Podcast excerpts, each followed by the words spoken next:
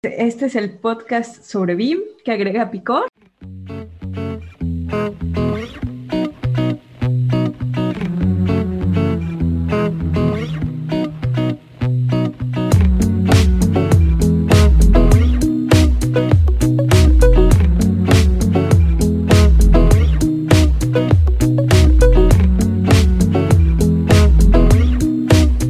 Enter Live Studio. Ajá.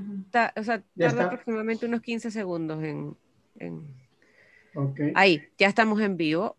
Multistream.ri. Ya, ¿Ya estamos estamos? en vivo. Y pues comenzamos. Nosotros Claro. somos María de los Ángeles. Carlos Jiménez.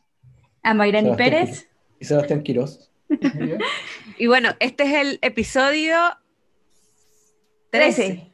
Episodio 13. número 13 de BIM con Chile Limón, Uy. este podcast que se transmite o que sale todos los sábados. El día de hoy especial porque estamos haciendo un live, entonces cumpliendo con los días sábados. Eh, nos pueden ver también eh, eh, ahora, luego de que se cierre esto, lo vamos a separar para Spotify y Apple Podcast. Eh, y el día de hoy, pues vamos a hablar sobre, sobre un tema bastante bueno, sobre BIM en la operación. Ahora, ¿quién dice la siguiente parte? Pues este, este es un podcast que está vivo gracias a Edificación Virtual en México y a BYS BIM en Chile, que pues nosotros nos encargamos de dar, eh, de dar soluciones BIM, consultorías, implementaciones. Y pues muchas gracias por estar en este episodio tan especial el día de hoy, por habernos escuchado en los episodios, episodios anteriores. Y pues comenzamos. Comenzamos. Claro. Muy bien. Bueno, estamos en vivo, por- oja- ojalá puedan escribir preguntas como para interactuar con nosotros y vamos a irlas Sí. respondiendo. Entonces, empecemos a hablar sobre este tema, BIM en la operación y cuáles son sus beneficios o importancia. BIM en la operación es un gran tema. ¿eh? Sí. Es, un, es un un am- amplio y gran tema. ¿Ustedes han tenido experiencia en eso? ¿Han visto algo de operación con el tema Yo lo, lo único que, el, el único proyecto que sé que se está trabajando con operación, por ejemplo, aquí en Chile es el aeropuerto. Es el que, el que está, y de hecho ahí fue que con- empecé a conocer algunos software porque estuve en muchas charlas de, de BIM en- para ese aeropuerto y todo, y es- utilizan Ecodomus en- Ah, para, para llevar el mantenimiento y la operación de- del aeropuerto. Ah, muy bien. Muy bien.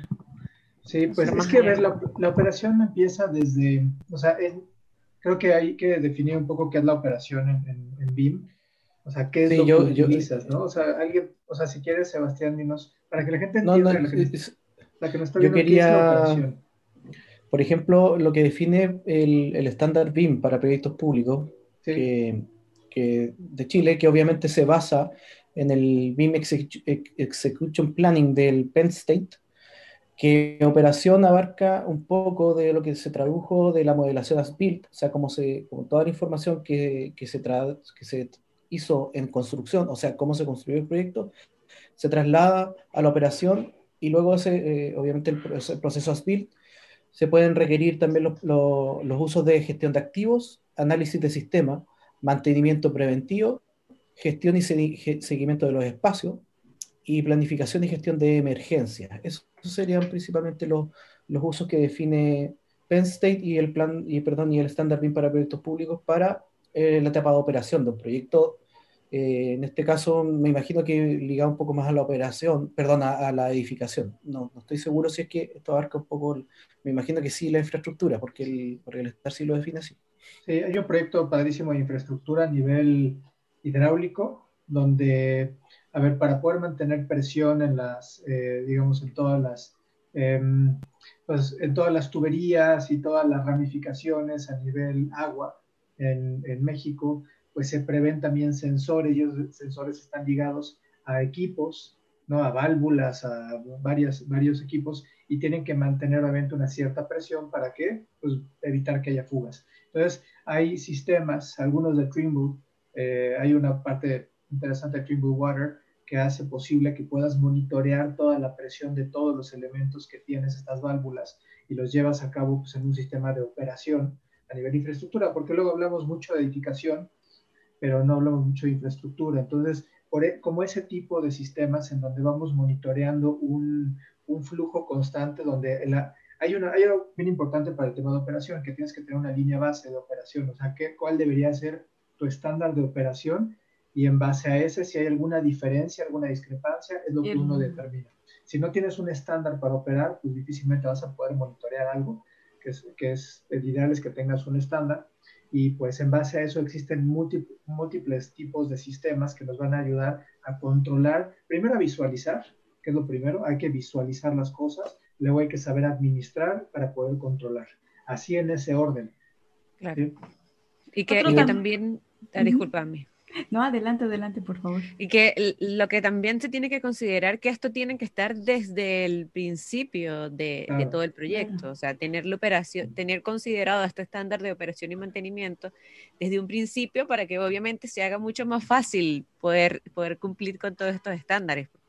Lo que se piensa es, que, ah, bueno, no, sí, pero cuando llegue vamos a, hacerlo, vamos a meternos en esto. y es, claro. La operación y el mantenimiento tiene que estar considerado desde el principio. Y es parte también, justo aquí es donde nos hace mucho sentido el preguntarnos para qué quiero el modelo. Es por eso que desde la planificación me hago esta pregunta de para qué me va a servir el modelo.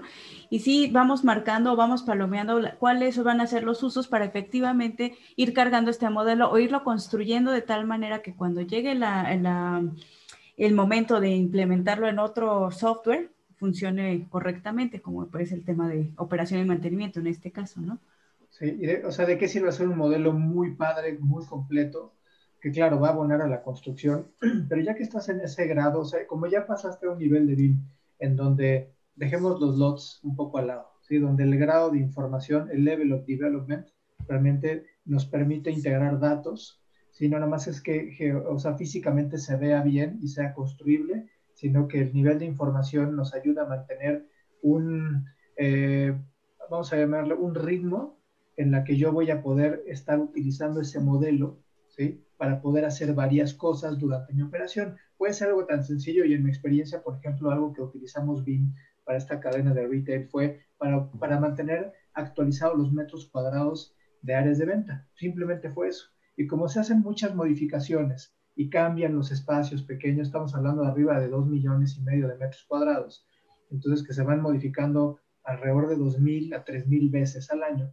Entonces, pues tienes que tener un sistema de administración de espacios muy eficiente. Y de hecho BIM se utilizó mucho para eso, pero y, y, a fin de cuentas, por lo que este, todavía tengo noción, cada dos meses hacen un corte de todos los modelos digitales, entonces abstraen toda la información de las áreas, actualizan un, un sistema muy, pues no sé qué tan automatizado esté, pero y eso, a fin de cuentas, se transmite a operaciones y finanzas y con eso publican posiblemente los metros cuadrados que se tienen este, actuales, ¿no? De venta contra servicios. Y ya eso les da un índice. Eso es un tema de mantenimiento también y operación, ¿sí? Que sirven para muchas cosas.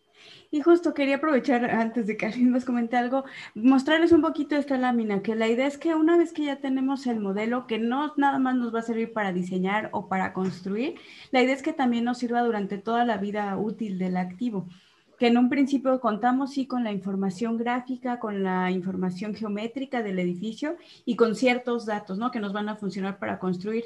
Pero la idea es que estos modelos justamente poco a poco se vayan alimentando cada vez más, como lo comenta Carlos, cada cambio que haya, cada renovación, cada mantenimiento que se haga, vaya alimentando este modelo y al final lo que va a tener más valor en, el, en este gemelo digital, por así decirlo, en este modelo de mantenimiento, va a ser los datos que tiene, ya no tanto la parte geométrica. Exactamente. Claro, y una, una de las cosas importantes que, que, lo que comentaron es que el, el tema del facility management o, o, la operación, obviamente se tiene que pedir desde antes. ¿no? La, la, idea es que dentro de los objetivos que tenga el proyecto como BIM, eh, tenga, tenga esta, este objetivo, objetivo de, de, mantener el edificio y sea alguno, o sea, traducible, perdón, que sea traducible alguno de los usos que, está, que propone el, Penn State, porque como vimos, eh, dentro de, del estándar están estos, estos cinco usos, eh, que son, son muy distintos entre ellos, que son obviamente el mantenimiento de lo, del mantenimiento preventivo, por ejemplo, el plan de gestión de emergencia, la gestión de espacios, como estaba hablando Carlos, eh, y, y, la gestión de activos. Y lo, y lo otro importante es, es, es el tema de, de cuándo se, se, empieza a gestionar esta información o cuándo se, se tiene que empezar a, alimentar esta información. ¿Y quién lo hace también? ¿Quién es el que genera esta información? Porque yo, por lo menos, puedo apresurarme de que el arquitecto es el que, quien, alimenta, por ejemplo, los espacios, quien, quien hace el, organigrama de, de, espacio y mete, mete el, por ejemplo, el IFS Space dentro de, de esto, pero después ya no es el arquitecto que mantiene esto, sino que puede ser otra persona. Y, y que yo no sé qué rol podría ser eso, porque sí tiene que ser un consultor que, que, tenga como ese tipo de experiencia en trabajos con COVID y todo, y no sé qué, qué rol podría cumplir dentro de los roles BIM que existen, si esta es una persona porque es una persona que controla una información, es una persona que coordina una información, podría ser un coordinador, eh, pero no sé qué rol podría ser esto. Ser un gestor. incluso, creo que vendría un nuevo rol dentro. Tal vez es un rol que no está contemplado. Exactamente, no está contemplado el BIM Facility Manager, ¿no? O sea, o Operation Manager, como le quieren llamar en inglés o en español, pero así como hay un BIM Construction Manager que tampoco está descrito en los, en los roles y habrá que definirlos con, con, conforme vayamos avanzando en sus implementaciones, pero eh, yo, yo quería un poco, siguiendo lo que lo que dijo María, o sea, ¿por qué es importante esto? Y ya nos han preguntado que, ok, si vas a hacer un modelo tan padre, tan interesante, ¿cómo me sirve esto para, o sea, qué voy a hacer con él después de que terminemos de construir? Y les voy a compartir rápido la pantalla. Este, ¿Por qué es importante? No sé si ya se vea, pero, y eso es algo que, que hicimos en alguna presentación, un poco el, el impacto que tiene nuestro, ¿cómo se llama? La parte de BIM en esto no sé si está avanzando, ok. Y esto es el, costo, o sea, creo que ya lo hemos platicado, pero quiero volver a tocar, el costo de la vida útil de un inmueble. Y la gente hoy, BIM está enfocado en, Latinoamérica mucho en la parte de diseño. Este 3% quiere decir que si el edificio vale en su vida útil, vamos a pensar que este edificio tiene 50 años de vida útil, lo que dice aquí es que es el costo de eso, o sea, 3, 3 de, de 100 es lo que va a impactar el diseño, es decir, hacer diseño con BIM va a ayudar, va a beneficiar, pero únicamente el 3%. Hacerlo, hacer BIM para la construcción nos va a llevar un 27%. O sea, vamos a ayudar mucho, vamos a impactar más. Los arquitectos que están haciendo modelos BIM para la construcción están pegándole el 3% más el 27%, un buen 30%. Pero ¿qué sucede después? O sea, ¿dónde está el mantenimiento y operación? El mantenimiento y operación es el 70%. Entonces, vale la pena hacer proyectos ¿sí? que tengan o impacten al 70% de este costo total o vida útil. ¿Sí, a mí vas a decir algo? Sí, justo, que además hay que recordar algo que para temas de eh, evaluación de inmuebles, el hecho de tener, eh, de darle mantenimiento justo cuando debe de ser a un inmueble, alarga esta vida útil. Estamos hablando de que la vida útil de un inmueble no es estática, sino que esta se puede ir renovando cada que nosotros hacemos un mantenimiento, una mejora, y qué mejor que tener un sistema que nos permita eh, llevar el control sobre qué es lo que se ha ido mejorando, porque muchas veces desde el punto de vista del evaluador, muchas cosas se tienen que intuir sí con la experiencia, sí platicando a lo mejor con el dueño del inmueble, pero hay muchas cosas que se tienen que, que se, que se califique el inmueble con lo que se está viendo en cuanto al estado actual y demás. Realmente con, con, al tener un gemelo digital que está llevando el registro de este mantenimiento, ya nos está hablando con más certeza de qué es lo que realmente ha estado pasando con el edificio durante todo el tiempo que ha estado en funcionamiento. Sí, la, la longevidad del inmueble tiene mucho que ver que si podemos mantenerlo bien, la vida útil va a aumentar, es decir, su, su, el valor se va a extender por más tiempo y eso también hace que el valor del inmueble sea mayor. Y esto impacta también en el tema de créditos, que los créditos los, se ven muy limitados por la vida útil del inmueble. Al tener ya una radiografía de, que, de cómo está realmente el inmueble, digo, el tema, el, el tema de créditos yo creo que va a cambiar y va a cambiar. A mí me llama un, poquito, un poco la, como la atención todo esto porque es como, eh, ¿por qué el BIM, eh, sabiendo, o sea, todo el mundo teniendo claro de que el 70% del proyecto está en su mantenimiento, ¿por qué el BIM no empezó por ahí? Si era lo más importante que tiene eh, básicamente un lo que pasa es que, es que va para allá, porque ¿dónde comienza? Sí, pero va para allá. Yo creo que debería haber iniciado ahí. Ahora el BIM se, se, se mantiene y, creo que en su 90% está en el diseño. Lo que pasa, María, es que, y eso es lo que, lo que quería comentar un poco, bueno, una de las cosas principales que, que de por qué, por ejemplo, Plan BIM quiso adoptar y, y, generó este estándar, no, se traduce tanto en el tema del diseño, María, sino que va a la etapa de mantenimiento, o sea, el gobierno o el Estado, pero el Estado quiere saber cuánto gastan sus proyectos, sus edificios gubernamentales. Entonces, el, básicamente el BIM aquí está como, como, como tricky, es un, un, truco que en realidad se hace para el diseño, pero lo que más se traslada, lo que quiere el gobierno es controlar sus proyectos, quiere controlar cuánto gastan sus proyectos, que los contratos se, se, se, alinean a lo que están, que se cumplan los contratos, eh, que, es, que no hayan plazos adicionales de obra, por ejemplo, pero principalmente es saber cuánto gastan sus proyectos y mantener su, su, edificio. O sea, el, el, Estado quiere mantener su proyecto. Y ahí cómo se traduce que básicamente el diseño es, es parte del proceso nomás, pero, pero yo creo que el gran parte del BIM está en mantenimiento. Y lo, último que O sea, o lo que busca, lo que busca es poder rescatar eso. Pero ¿a quién le importa tener un, un, edificio con mantenimiento? El facility management, o sea, el, tema de mantenimiento no es algo nuevo, es algo que viene hace mucho, mucho, mucho tiempo atrás. De hecho, hay unos software que, que se unieron, por decirlo al BIM, que generan muchos datos. No sé si han escuchado hablar de IBM Máximo, por ejemplo, que tiene mucho tiempo y el IBM Máximo es un, es, un, es un, facility management de hace mucho tiempo y no sé si está tan ligado al BIM. Principalmente es un, controlador de, de, datos, una base de datos que controla, que controla la información. Básicamente lo que quiere el, el, el, mantenimiento es eh, extraer la mayor cantidad de datos que puede del BIM, o sea, del diseño y de la construcción, y llevarlo a la etapa de mantenimiento para poder gestionarlo de mejor manera.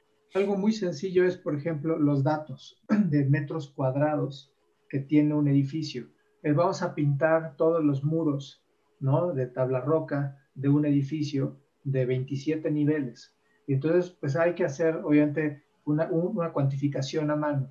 Pero aquí el modelo es cuando te va diciendo en automático cuántos metros cuadrados. Si trabajaste bien un modelo, te va a decir cuántos metros, de qué caras, de qué pinturas, cuándo lo requieres, cómo vas a ir pintando el edificio, ¿no? Piso por piso, vas a irte por tres, o sea, tienes un equipo donde van a ir atacando por día tres niveles. Eso, lo que es la previsibilidad del proyecto que, a ver, entendamos que en los mantenimientos tenemos los reactivos, ¿no? Se rompe algo, lo compongo, ¿no? lo que es preventivo, se va, normalmente tengo que hacer esto, ¿no? O sea, lo, lo, metes como una rutina que vas a ejecutar en algún momento en el futuro. Y la otra es la previsibilidad, que es ya el uso de datos para prever mantenimientos y, que, y, y eso que te ayuda a prever un, presupuesto de mantenimiento que vaya acorde al impacto del negocio. Si, por ejemplo, en un centro comercial no mantenemos las, la parte hidráulica y lo que es aire acondicionado, en algún momento va a estar goteando y si gotea voy a tener que saber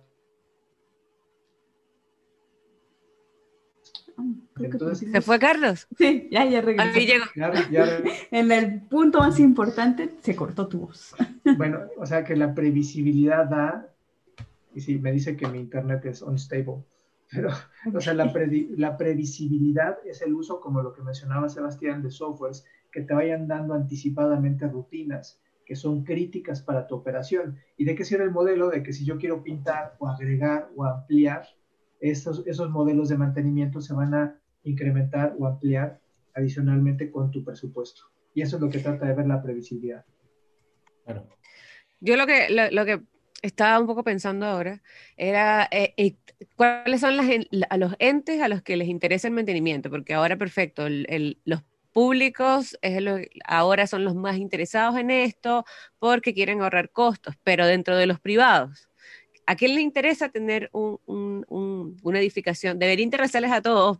Eh, pues. así, pero actualmente, ¿quién se preocupa por el mantenimiento de los proyectos? Los dueños del Ah, bueno. Sí, pero eso es público, dentro de los privados, dentro de los privados. Hospital privado, hospital privado. clínica, que se llama en Chile. Clínica se llama en Chile, hospital privado. Ah, ok, sí, exacto. Eso es muy importante porque tienen un desgaste. Todo, todo edificio que tenga un desgaste, ya ven que los materiales también se definen eh, en una normativa por niveles de desgaste. Entonces, hay materiales de alto tráfico, de medio tráfico, de bajo tráfico. Entonces, todo lo que sean espacios de alto tráfico o alto consumo de algo, requieren mantenimientos constantes. Entonces, cualquier y actualmente, ¿cómo, cómo, cómo, se hace el cómo se lleva el mantenimiento? Que, que sabemos que el mantenimiento. Esa fue una pregunta, porque ¿Cómo, ¿Cómo, se está haciendo en este momento los mantenimientos, entre comillas, sin, sin, BIM? Lo que pasa es que lo que dije, lo que dije anteriormente, el mantenimiento no es algo nuevo, no es algo que apareció en el BIM tampoco. Ya el mantenimiento se ha hecho mucho, por mucho tiempo y de muchas formas, ¿ya? Eh, y por, principalmente lo que dice, lo que dice Carlos, eh, últimamente se ha hecho, o siempre se ha llevado a cabo de manera casi que reactiva, o sea, pasa algo y se, se actúa, pasa algo y se actúa.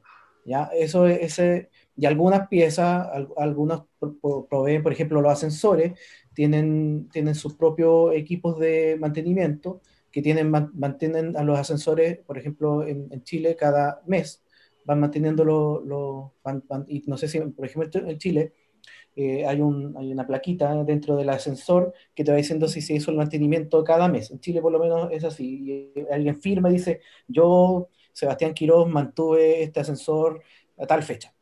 y le pone un, check. Y eso es un, Ahora, eso para informar simplemente, pero eh, eso, esto está pasando con muchas otras cosas y, y, por ejemplo, en, en, los edificios privados, María, para, para, que tú sepas, por ejemplo, en tu edificio, eh, hay una administradora, hay una administradora que tú, cada gasto común que pagas, pagas parte del mantenimiento de tu, de tu edificio. Pagas para que mantenga la sala de bombas, tu ascensor y muchas, muchas cosas. Y eso lo hace una administradora en este momento y, y por ahora créeme que no usan BIM. No, en este momento no, están utilizando. Eh, contestando la pregunta de María, ¿cómo se llevan a cabo? Con contratos. O sea, la, la respuesta es claro, con contratos. ¿Cómo se llevan estos datos? ¿Los, ¿los tienen o, o, o, es que yo creo que ahora todo está funcionando eh, reactivamente? Como pasó algo, lo atacamos. Lo que hacen, por ejemplo, vamos a pensar escaleras, escaleras mecánicas. OTIS o, perdón, elevadores o escaleras mecánicas requieren un constante mantenimiento. ¿Qué hacen las empresas? Te suministran en la escalera o el elevador y firmas un contrato con ellos de mantenimiento preventivo donde van y hacen sus arreglos, cambian aceites, cadenas, lo que quieran. Entonces yo programo ya los, o sea, yo estoy pagando, yo estoy prepagando como una licencia en suscripción. Sí, bueno, mi, Disculpa, uno, de los principales negocios, para, para, decirte antes que uno de los principales negocios de, de la escalera y los ascensores no son las escaleras y los ascensores, son el no. Claro. No, es, es, que, mira, yo lo conozco desde, por ejemplo, en los mantenimientos de los aires acondicionados, como de toda la, la red climática, bueno, porque mi, mi, mi, papá trabajaba en eso y yo lo ayudaba haciendo los presupuestos, entonces, eh, no sé, 15 años haciendo yo presupuesto, mantenimiento preventivo de unidades, entonces, pero ¿quiénes eran las, las, las, empresas mayormente clientes de mi papá? Clínicas, hospitales, eh, eh, escuelas también habían varias, y grandes empresas, grandes empresas, pero nunca eso lo, yo recuerdo, eh, por ejemplo, en una municipalidad, nunca pasó, no sé, había muchos, muchos, ahora yo lo pienso básicamente, y hay muchas entidades o edificios o edificaciones que necesitan tener un mantenimiento preventivo de, no tan solo el clima, las escaleras, la bomba de agua. Sí, estamos hablando de permeabilizantes. Claro, de, de, la propia infraestructura.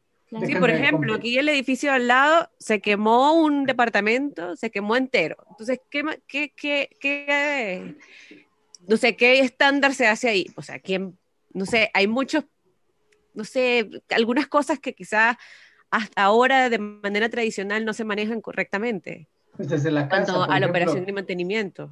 Nuestras casas deberíamos incluir, o sea que eso no sé si no se nos ha ocurrido o ya lo estén ofreciendo donde los arquitectos diseñan las casas, entregan un modelo tridimensional, pero hay muchas cosas en las casas que se tienen que hacer de mantenimiento. Por ejemplo, todo lo que llega, el agua de, de o sea, el agua que nos llena las, este, nuestras cisternas, o no sé cómo digan allá. La, la, misma electricidad.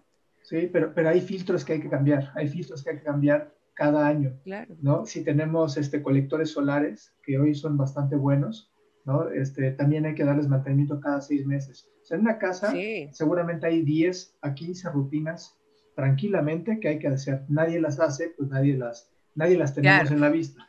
Porque justo se ve, como dice María de Los Ángeles, se ve como en empresas grandes, hospital, o sea, o es por reglamentación de que el, inmueble lo necesita como por reglamentación, o eso en empresas grandes que realmente saben que sus activos representan un gran, un gran peso en lo que... yo creo que porque tienen un área que está determinada en Exacto.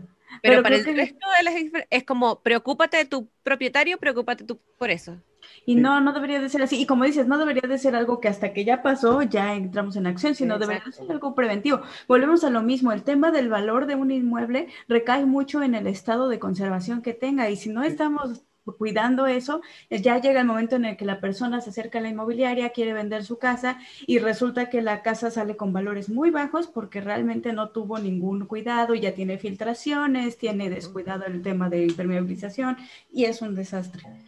En el momento que el inmueble deja de hacer o de aportar lo que está hecho para lo que está hecho, es cuando pierde un valor muy fuerte en la operación o sea, no tiene que ser un centro comercial, o sea, puede ser un, museo. Es igual que un carro. Los hoteles, por ejemplo, la vida útil de un hotel son 10 años y te apuesto que si, bueno, y seguramente sí tiene un tema de mantenimiento, pero si realmente fuera como tal vez más riguroso, no sé, estoy hablando porque tampoco sé mucho de, hoteles, pero estamos hablando de que a lo mejor podríamos extender esa vida útil de ese hotel por durante otros 10 años más, yo qué sé. Ahorita que hablas de hoteles, les voy a compartir una lámina que tiene que ver con eficiencia energética, pero la eficiencia energética no está hecha para, o sea, sí, claro, queremos salvar el mundo, se los juro que sí, queremos dar, pero, pero está hecho por un fin, realmente, ese, este es el fin. Entonces, por ejemplo, esta lámina aquí dice que el hotel requiere mucha energía, ¿sí? Los hoteles requieren mucha energía, ¿para qué? Para lavar, generalmente requieren mucha agua caliente, y lo que hace uno es que la, sí, la sostenibilidad del,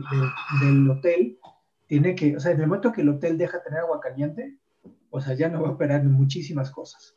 ¿Sí? Entonces, eh, por ejemplo, esta lámina habla de cuáles son los principales, ¿no? Lavandería de cocinas, el tema de iluminación, uso de agua caliente y calefacción y aire acondicionado es el primero que es súper importante para un hotel, porque es, si no ofrece, un estándar de confort, que muchas cadenas ya hay normativas donde, por ejemplo, simplemente la luz, la luz solar, si no tienen, no puedes sellar la totalidad de luz para que la gente pueda dormir bien, bueno, estás fuera del estándar y no abres el hotel.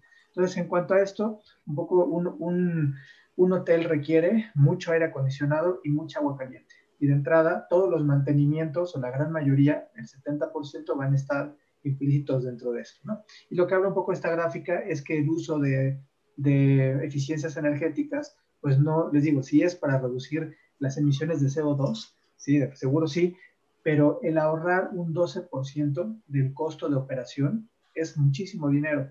Entonces los mantenimientos, o sea, los reactivos son muy caros. ¿Por qué? Porque se necesitan ya al momento. Entonces lo que cueste, sí, pero, pero vamos a ver, los preventivos cuestan menos, pero como decía Sebastián, cuestan constantemente. Y los, claro.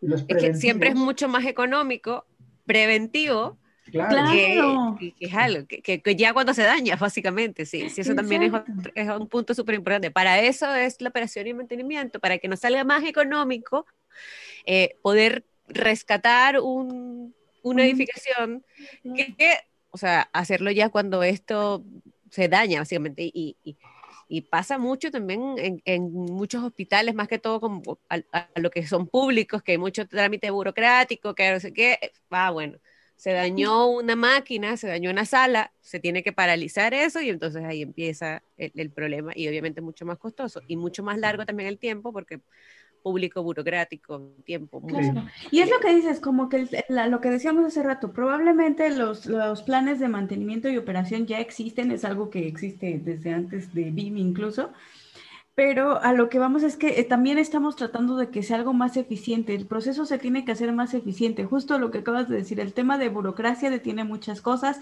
El tema, sí existen contratos que amarran este tipo de mantenimientos y demás, pero no deja de ser burocrático, no deja de estar todo en un, mm, toda la información, bueno, no, no separada, pero vamos, la información se vuelve un poquito inaccesible. Y la idea es como volverlo más fluido, más que más personas se involucren y que realmente se vuelva un proceso muy transparente. Sí, hay, hay, un fin. Ahí donde yo, quería. sí, ahí donde yo quería llegar, lo que dice a mí, que para eso existen estándares. ¿ya? Y uno de ellos, uno de los más importantes, es el estándar COVID. Y también me uno a lo que preguntó María de por qué no se enfoca en en la operación, el BIM, por decirlo así. Y la verdad es que el estándar COVID trata de hacer eso. O sea, el estándar COVID eh, trata de obtener la mayor cantidad de datos en la etapa de diseño, en la etapa de construcción, para irlo recopilando en la etapa de construcción y para que cuando estemos en la etapa de, perdón, de operación, cuando estemos en la etapa de operación, ya tenemos nuestra tabla COVID con muchos datos que le van a servir al, al, al, al, tema de mandante, al mantenimiento. Entonces, eh, el estándar COVID básicamente, se, por ejemplo, el plan BIM ya lo está, lo está pidiendo desde los NDI 1, 2, o sea, desde muy temprano, está pidiendo eh, datos COVID que se van a ir alojando después en este modelo IFC, en el que sea, eh, como dato, y ese dato después eh, se, lo, va, lo puede tomar alguien que, de operación y lo puede incluir dentro de su modelo ASBuild, dentro de su modelo Asset Manager, el que sea, para poder controlar. Por lo tanto, eh, lo que dice Ami y lo que se con, con la María es que COVID ah, básicamente está tratando de hacer este, este como pilar fundamental y, de, datos. Falta, hace falta mucha capacitación, hace falta mucha, mucha, no sé, siento que no se habla tanto del COVID, no se habla, no, no se estudia, no... Lo que pasa, lo que pasa María, es que el, estándar COVID, lamentablemente, si bien lo podemos manejar nosotros, los arquitectos, quienes lo manejan duramente son los asset managers, son los, son los, que están... Claro, pero entonces es lo mismo, hace falta más gente que tenga ese rol y que tenga esos mismos estudios, porque tampoco es que uno... Que sean accesibles. Claro, y no, y no hay oferta de educación... No, no. No, si aprende estándar COVID. No. No, es como que a base de experiencias y demás, lo que comentábamos, es, es un proceso que tal vez sí existe, pero es como, yo siento que es muy cerrado y tal vez lo que necesitamos es que sea un poquito más accesible para todos los involucrados, no solamente la persona que controla el, el activo, por así decirlo. Que yo entiendo, no vas a dejar que entren hasta la cocina en el tema de información, pero sí lo suficiente como para que se puedan ir registrando esas solicitudes de mantenimiento, esos cambios, esas eh, renovaciones que se van haciendo, hacerlo un poquito más, um, más fluido, más accesible. ¿no? Sí, o sea, yo creo que hace falta demasiado conocimiento, hace falta muchos consultores, hace falta esta, esta persona, hace falta muchas personas de, con este rol, digamos, que entendiendo de que están estos cinco roles de modelador, revisor, coordinador, etcétera, yo creo que importante sería ese rol de esa persona porque se está exigiendo a nivel público, se está exigiendo en proyectos y lo que yo creo es que hay una desinformación, es como hay, van a haber muchos arquitectos o coordinados modeladores que van a empezar a agregar una información que no van a saber cómo van a manejarla. Exacto. Y es parte otro vez del que para qué necesito el modelo, ok, yo puedo hacerlo para lo que lo necesites, pero si no sé qué es lo que necesitas exactamente, ¿cómo lo construyo bien desde un principio? Claro, no mucha gente conoce el estándar COVID y la mayoría de las personas va a ingresar esa información así como, ah, bueno, sí, porque me lo están pidiendo, pero no, no, claro, no sé cómo lo voy a hacer luego, si quién lo va a tomar. sí, el estándar COVID es, muy específico, pero tiene, tiene como esto que muchos tienen que irlo alimentando. O sea, no solamente el arquitecto, sino que todos los, que están dentro del proceso van alimentándolo con distintos tipos de información. Entonces, ojo que ahí, claro, falta yo creo quizá un poquito más de, educación. es lo que, sí, es lo que Claro, y las especialistas tienen que agregar mucha información COVID. O sea, el mantenimiento de, la electricidad, del clima, de las tuberías de agua, de las mismas eh, tableros eléctricos, de lo, o sea, hay muchas cosas dentro de las especialidades que, o sea, yo creo que la arquitectura no, no requiere tanta información de COVID como la requieren las especialidades, que yo creo que es el punto más, más o sea, el más importante en que se tenga un mantenimiento y operación, todas estas eh, aparatos, todas estas, no sé. Oye, ¿y, y qué, que más o menos eh, en algunas aplicaciones de mayores quiero mostrar algo aquí, quiero compartirle a gente, no sé si una de mis plataformas favoritas, que mucha gente sabe que para mí Solibri Cuéntanos para los que vayan a escucharnos en Spotify. Sí, estamos viendo en este momento estamos, viendo en este momento Solibri.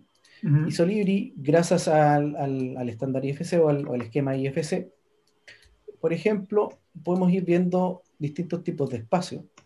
Y lo interesante lo interesante del, IFC es que el IFC tiene relaciones espaciales, tiene relaciones con, con, los objetos. ¿ya? Y por ejemplo, yo pudiera saber qué, qué, elementos se componen dentro de un espacio. Esas cosas, por ejemplo, la gente sí no, no, no, las conoce, pero por ejemplo yo pudiera saber qué elementos están dentro de ese mismo espacio. Que por ejemplo puedo saber eh, que hay un la, lavamanos, Un, un WC, una ventana, una puerta, etcétera, y cualquier otra cosa que, que, estuviera dentro de ese espacio del, del IFS Space, eh, yo puedo de alguna forma saber. Esto es lo que, estamos, lo que estoy mostrando en este momento, si bien no es Facility Management, sí es control de eh, elementos por espacio, por ejemplo, ya lo podemos ir realizando con Solibri en este, en este caso, eh, pero para que la gente entienda que de alguna forma los modelos que hacemos en Revit, en ArchiCAD o en edificios, de alguna forma pueden ir ya alimentando eh, esta línea de, cosas y podemos ir revisando esta línea, de, esta línea de, elementos que podemos ir revisando.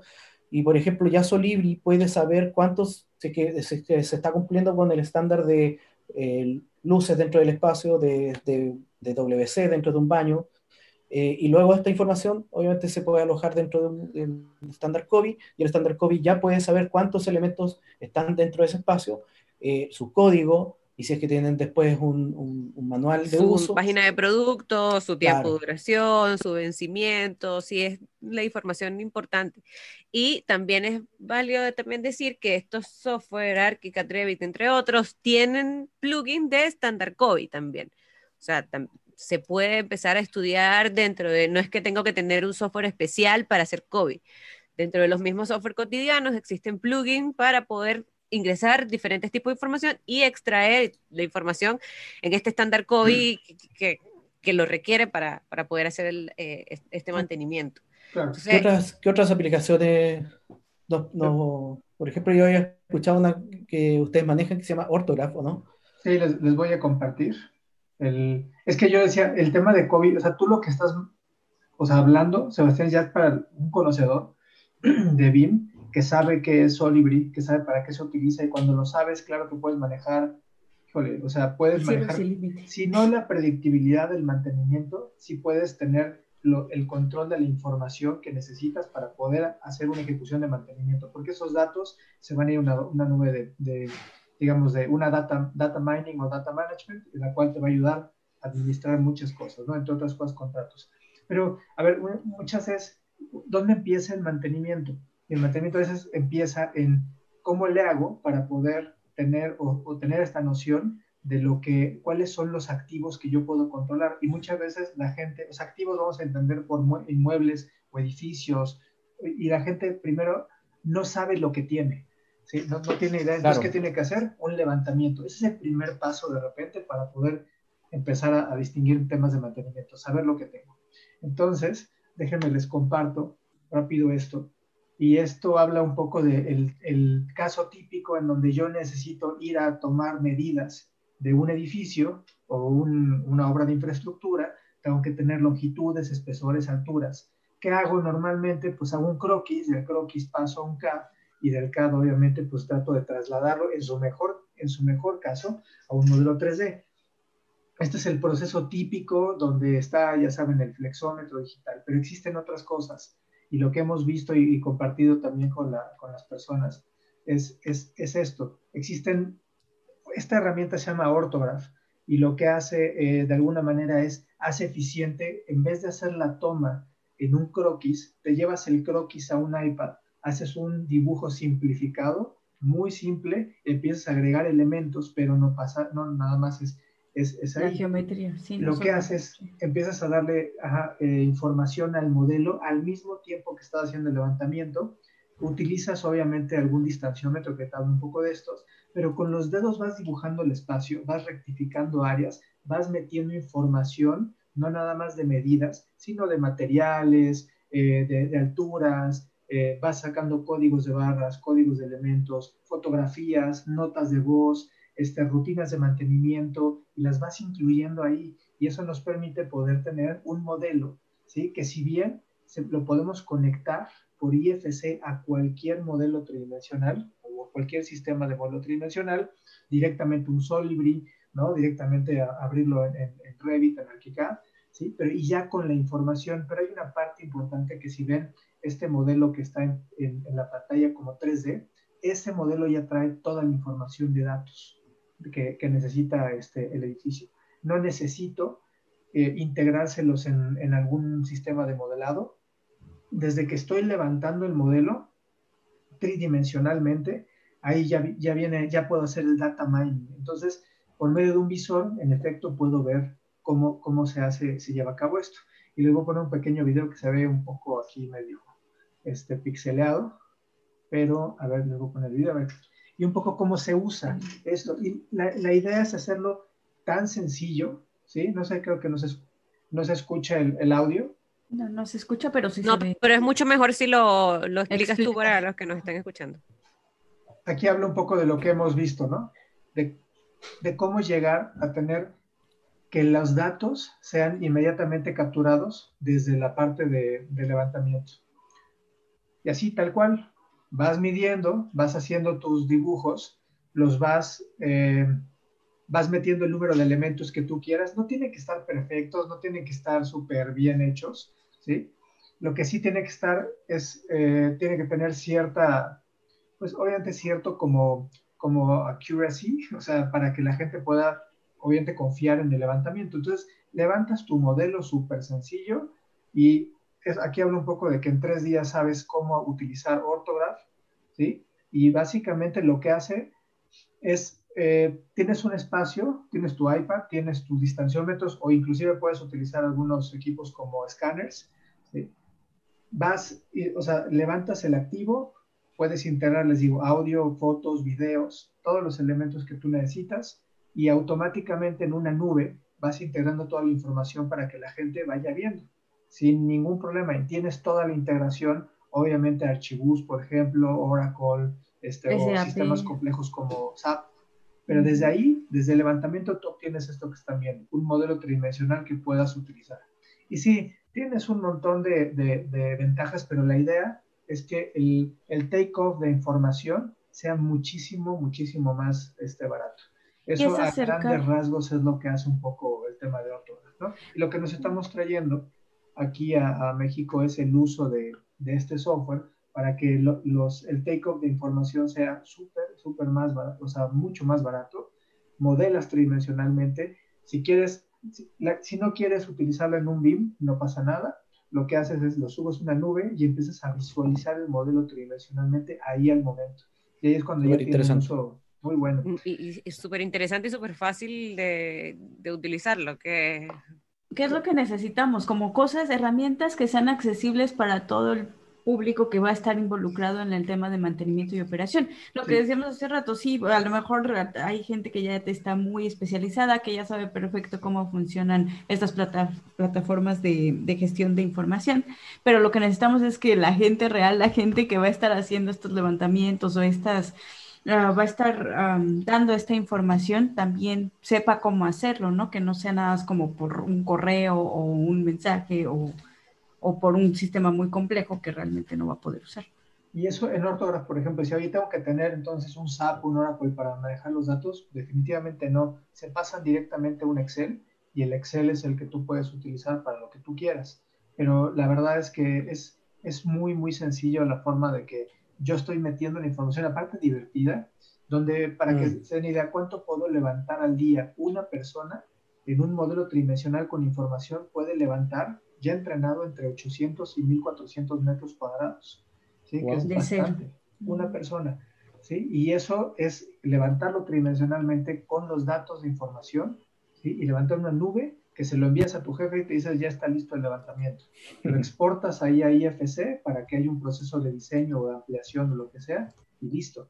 ¿Cuántas personas te evitas? Un chorro. La verdad, un chorro de tiempo y vale la pena, ¿no? Genial. O sea, creo buenísimo. que súper necesaria. No, buenísimo ortografía. Yo lo había visto hace un tiempo, pero me imagino que por ejemplo, cuando uno tiene que ir a, a ver temas de ampliaciones o, rehabilitaciones, uff, debe brindar un apoyo enorme. Sí, por lo general antes uno lo hacía, escribía en un papel, en un papel el, lo que decimos en Chile, el, el, monito, el monito, que es como un dibujito esbozado. Eh, bueno, aquí lo puedes hacer en un iPad o, se graba, no sé, no sé si está aplicado, estas esta como distanciómetro, ¿tienen memoria o...? No, el distanciómetro Bluetooth funciona directamente, se conecta con, con Orthograph, entonces tú mides un muro, abre, se abre la cota y ya tiene y aplicas el, clic en el distanciómetro, wow, mide 4.7 y lo, te lo automáticamente te lo, te lo actualiza en, en el modelo. Así. Genial.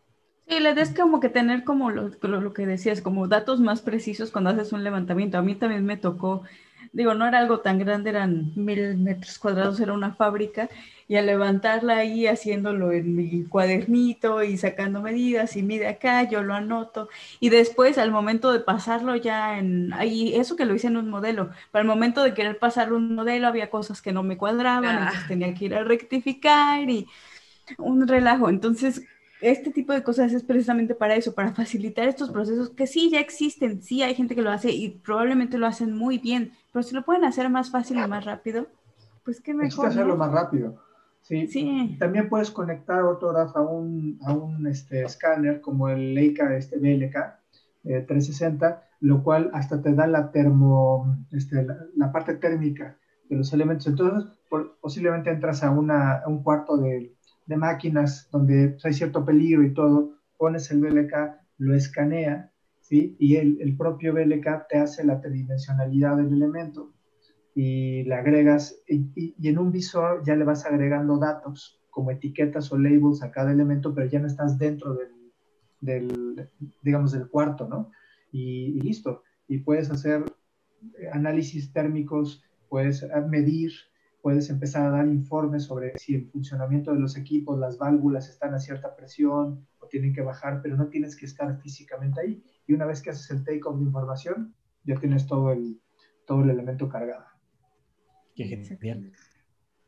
Entonces, la, es vital poder tener una operación y mantenimiento dentro de las edificaciones, más que todo ahora es mucho más fácil llevarlas con BIM, existen muchas plataformas, no es que vamos a estar, trabajando en un Excel, sino que hay muchas plataformas que nos facilitan y aumentan quizás la productividad que nosotros podemos tener eh, entregando los parámetros y configuraciones para tener un edificio.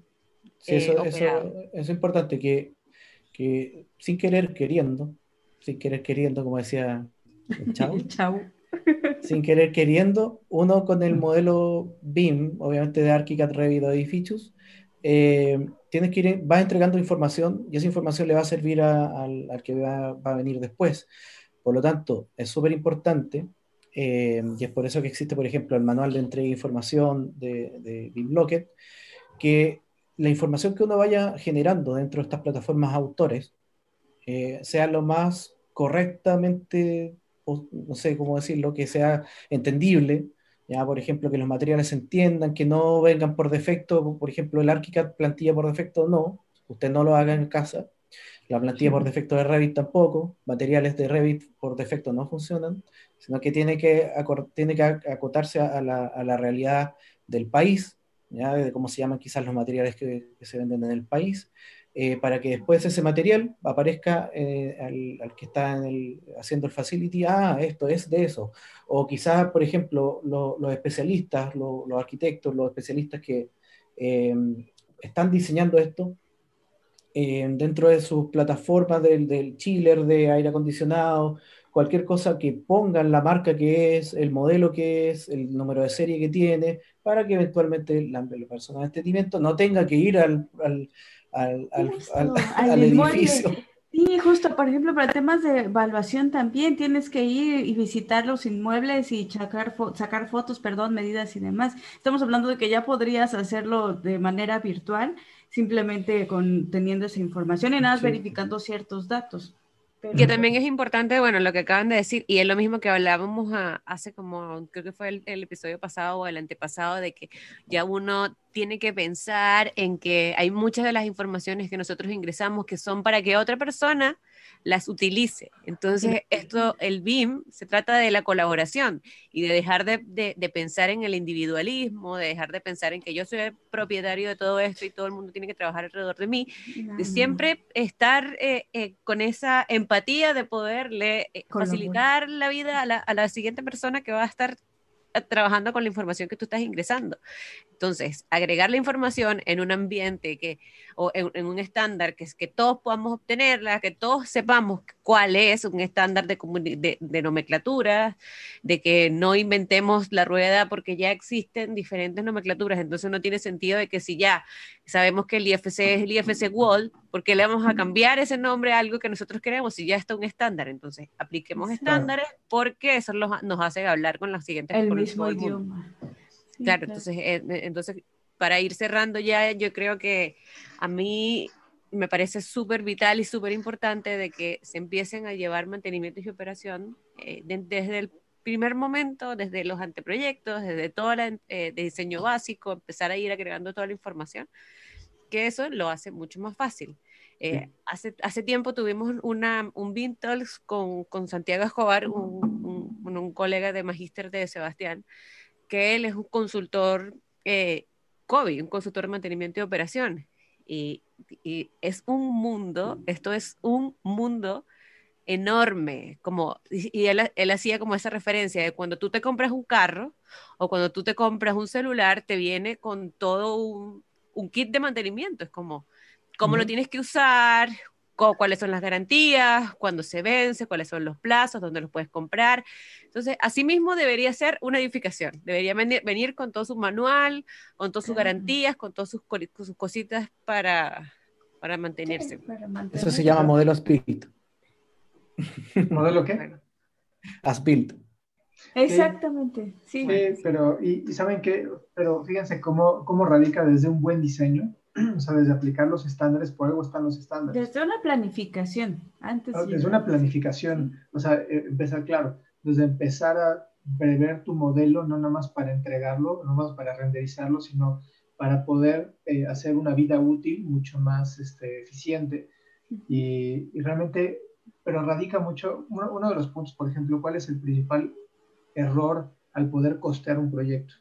No es la integración con los sistemas de costos eso no es problema. Los, los, los haces desde un TXT tabulado, puedes integrarlo a cualquier sistema de costos. El gran problema es que el, el modelador no ve que es importante el tema de costos y entonces empieza a ser un modelo que no sirve. Bueno, IDEM es para el mantenimiento.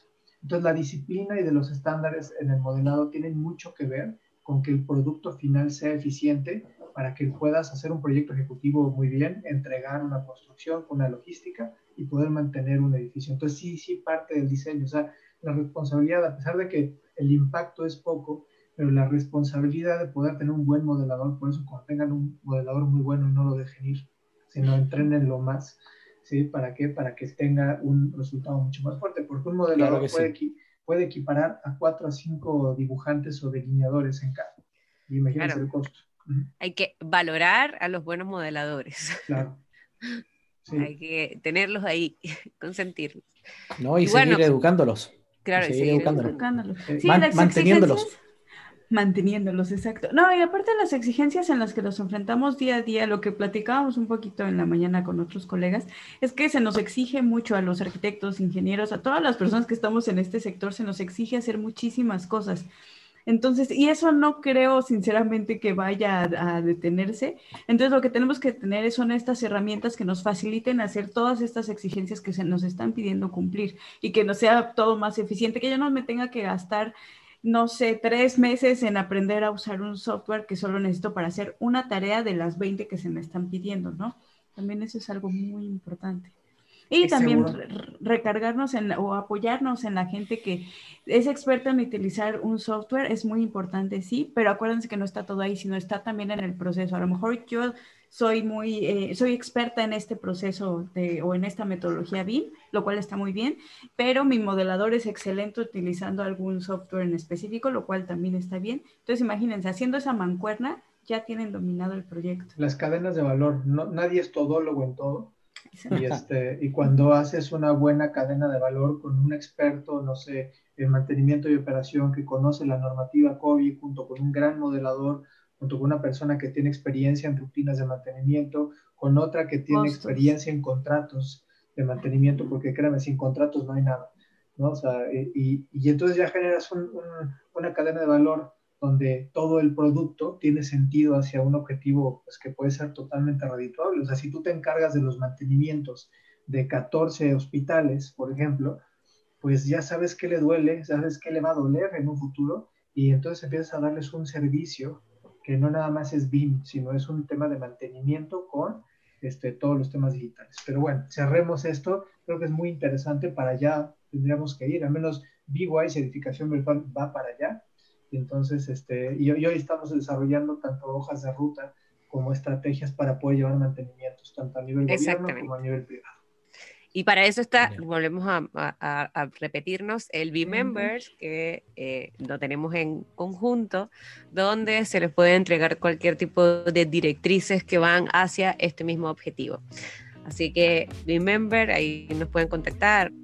Es un proceso de implementación y, de adaptación al BIM muy fácil de tener, muy económico y rápido. Y a tu medida. y a la medida, personalizada, obviamente. Así que bueno, nos vemos entonces el siguiente sábado eh, con el episodio 14. Así que muchísimas gracias por conectarse, gracias a los que estuvieron conectados y a los que nos van a ver luego. Nos vemos.